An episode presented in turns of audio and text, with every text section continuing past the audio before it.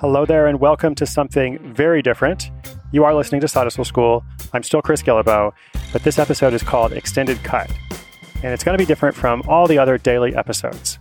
So I like the short format of the daily story. We're definitely going to continue that. I know a lot of folks find it very easy to listen to, very actionable, so it's not going anywhere. But a few people have also asked for some more in depth explanation. So, in this episode and occasional ones like this, about once a month, we'll look at a specific topic in more detail. Now, I'm actually recording this live from my room in Johannesburg, South Africa. I've been traveling over the past 10 days, and I've been going on lots of walks while I've been on this trip. And yesterday I was in Hong Kong. I also went on a long walk thinking about this show and everyone who's listening. So if you're just joining in, you may want to save this episode and listen to it later. I don't know exactly how long it'll be. It'll still be focused on a topic, but it will probably be a bit looser than the usual episodes. So you can just imagine that we're having a conversation. And in just a moment, live from South Africa, we'll get underway with a lesson I call The Power of Observation.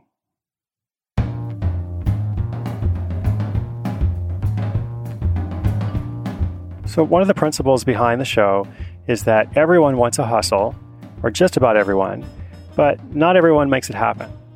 So there's this thing out there that lots of people, if you ask people to raise their hands, would you like a side hustle?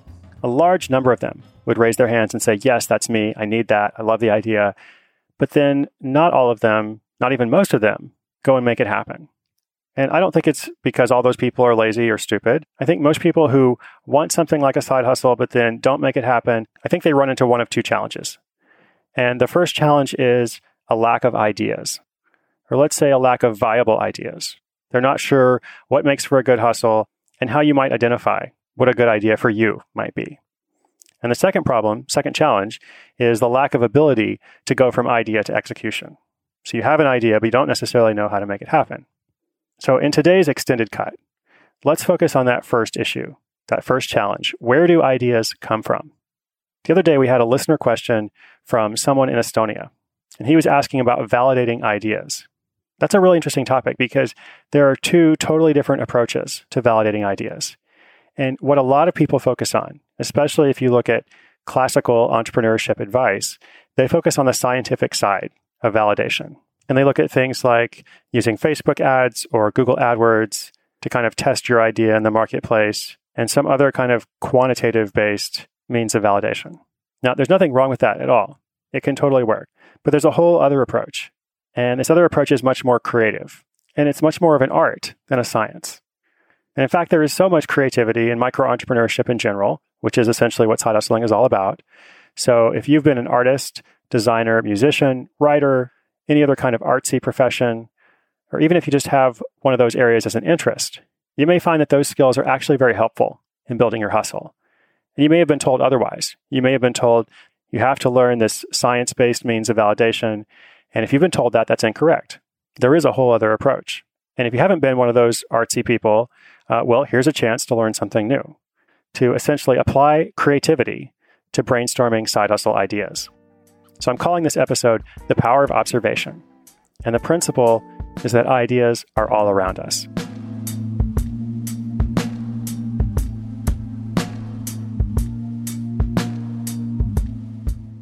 So today, as I said, I'm in South Africa, and long ago, I lived on a hospital ship that was docked here in South Africa for about four months, uh, but mostly it was deployed to West Africa. And I spent the better part of four years living on that ship, uh, being based in countries like Sierra Leone and Liberia. And I was thinking about that experience a little bit on my walk today. Now, when I lived in Freetown, it was a post war setting. That country had just emerged from a decade long civil war, and there was tremendous poverty in that country. But there was also a lot of entrepreneurial creativity.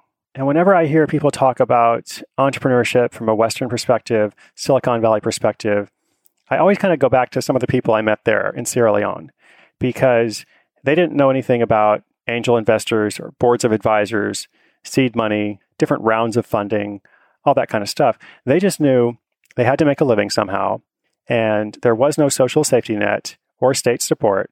And there also wasn't much of a formal economy either. But yet, even though circumstances were difficult, a lot of people did manage to get by, to care for their families, provide for their needs, uh, and in some cases, even build for the future. And one of those people I knew was called the Donut Man. Now, I'm sure the Donut Man had another name, but that's just what I knew him as because, as I said, I was living on a hospital ship and we would be docked in the port.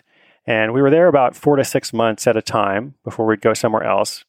And when we first arrived, after a couple of weeks, every Saturday on the dock, this guy started showing up. Now, we're not sure who this guy was, where he came from, how he was able to get through security to come to the dock. All we knew was that he was carrying fresh donuts, which were actually quite delicious, and they were available for sale. So somehow the word spread about this guy, and every Saturday, I would go down to the dock and I would spend two or three or maybe four dollars buying donuts. And I was really excited about it because we didn't have a lot of things like that. And before too long, he was doing a pretty good business. And they would even start to make announcements on the ship whenever the donut man showed up. It'd be Saturday morning, you're just kind of sitting there, and you'd hear this announcement Attention, the donut man is on the dock. And then all of a sudden, like all these people stream off the ship, go and buy donuts. So, as I said, I don't know the backstory of the donut man. I didn't even know his name, which is probably unfortunate, but it's probably fair to make a couple of assumptions. I'm assuming that the donut man didn't write a business plan. I'm assuming he didn't have venture capital. He probably didn't take an online course. He probably didn't wake up one day and say, you know, I want to be an entrepreneur. I want to have a donut startup.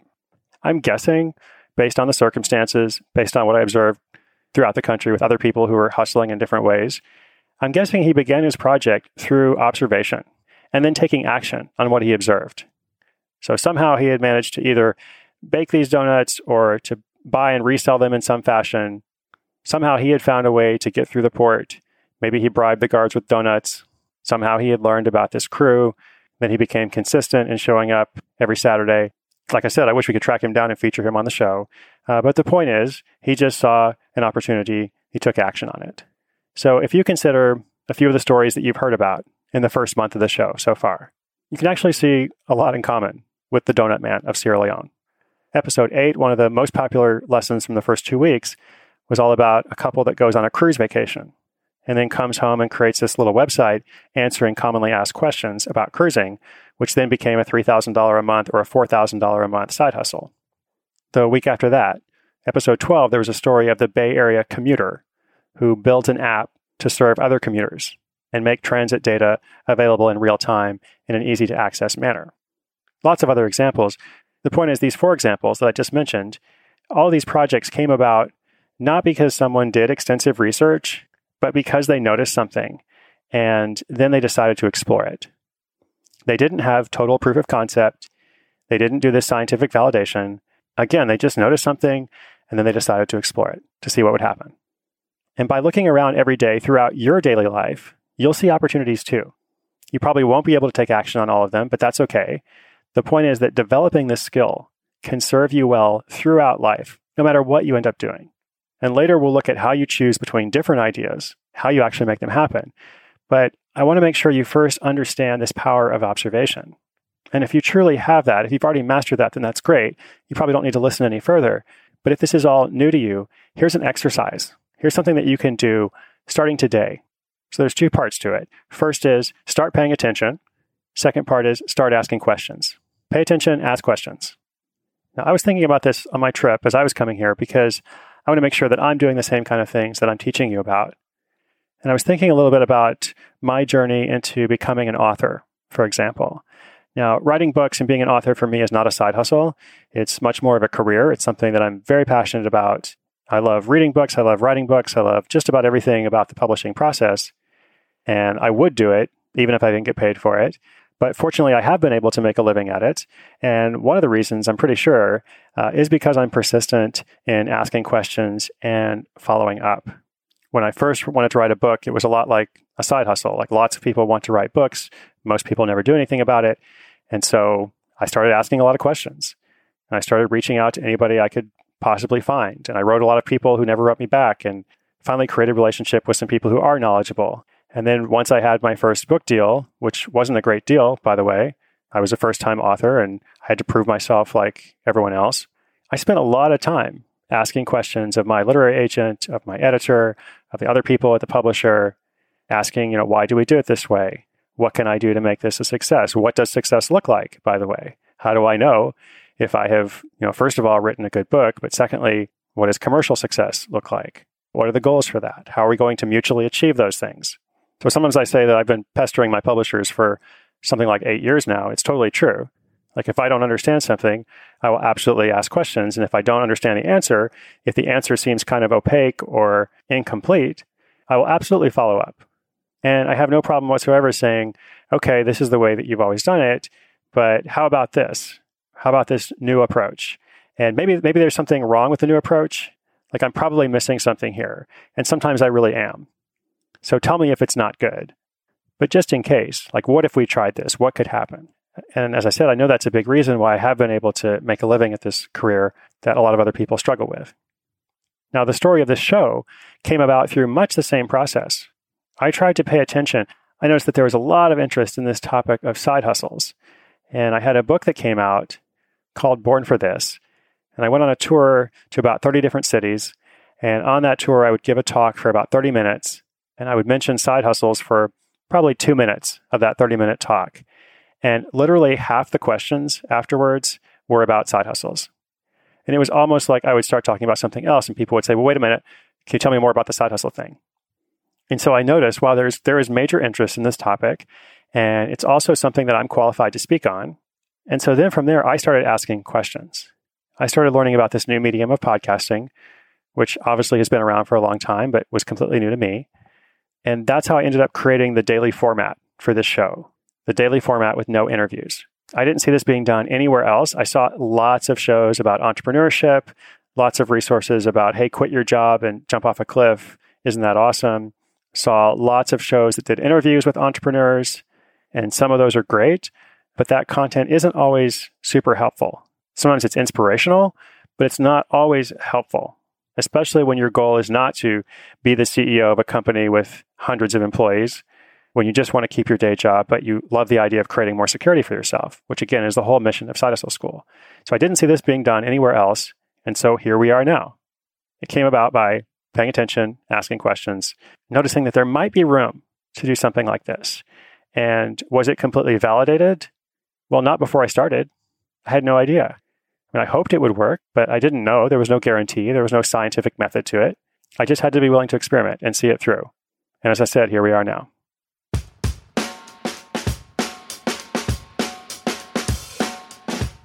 So, those are my examples.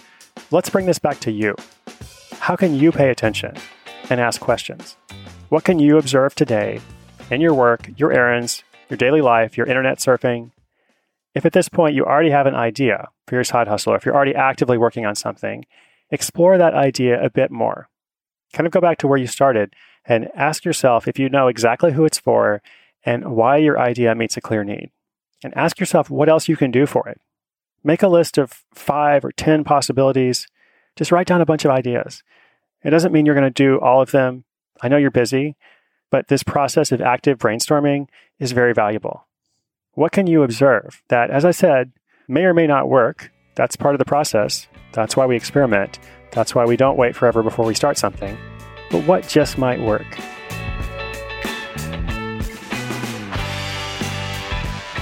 So it's a beautiful day here in South Africa, and here at the time I'm recording this, it's winter back at my home in Oregon.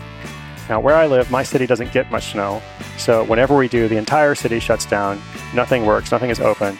But here in Johannesburg, it's peaceful and nice enough to go for an afternoon run, which I'm going to do next. And then I'll go to the airport and fly on to my next destination. If you've listened this far, let me know.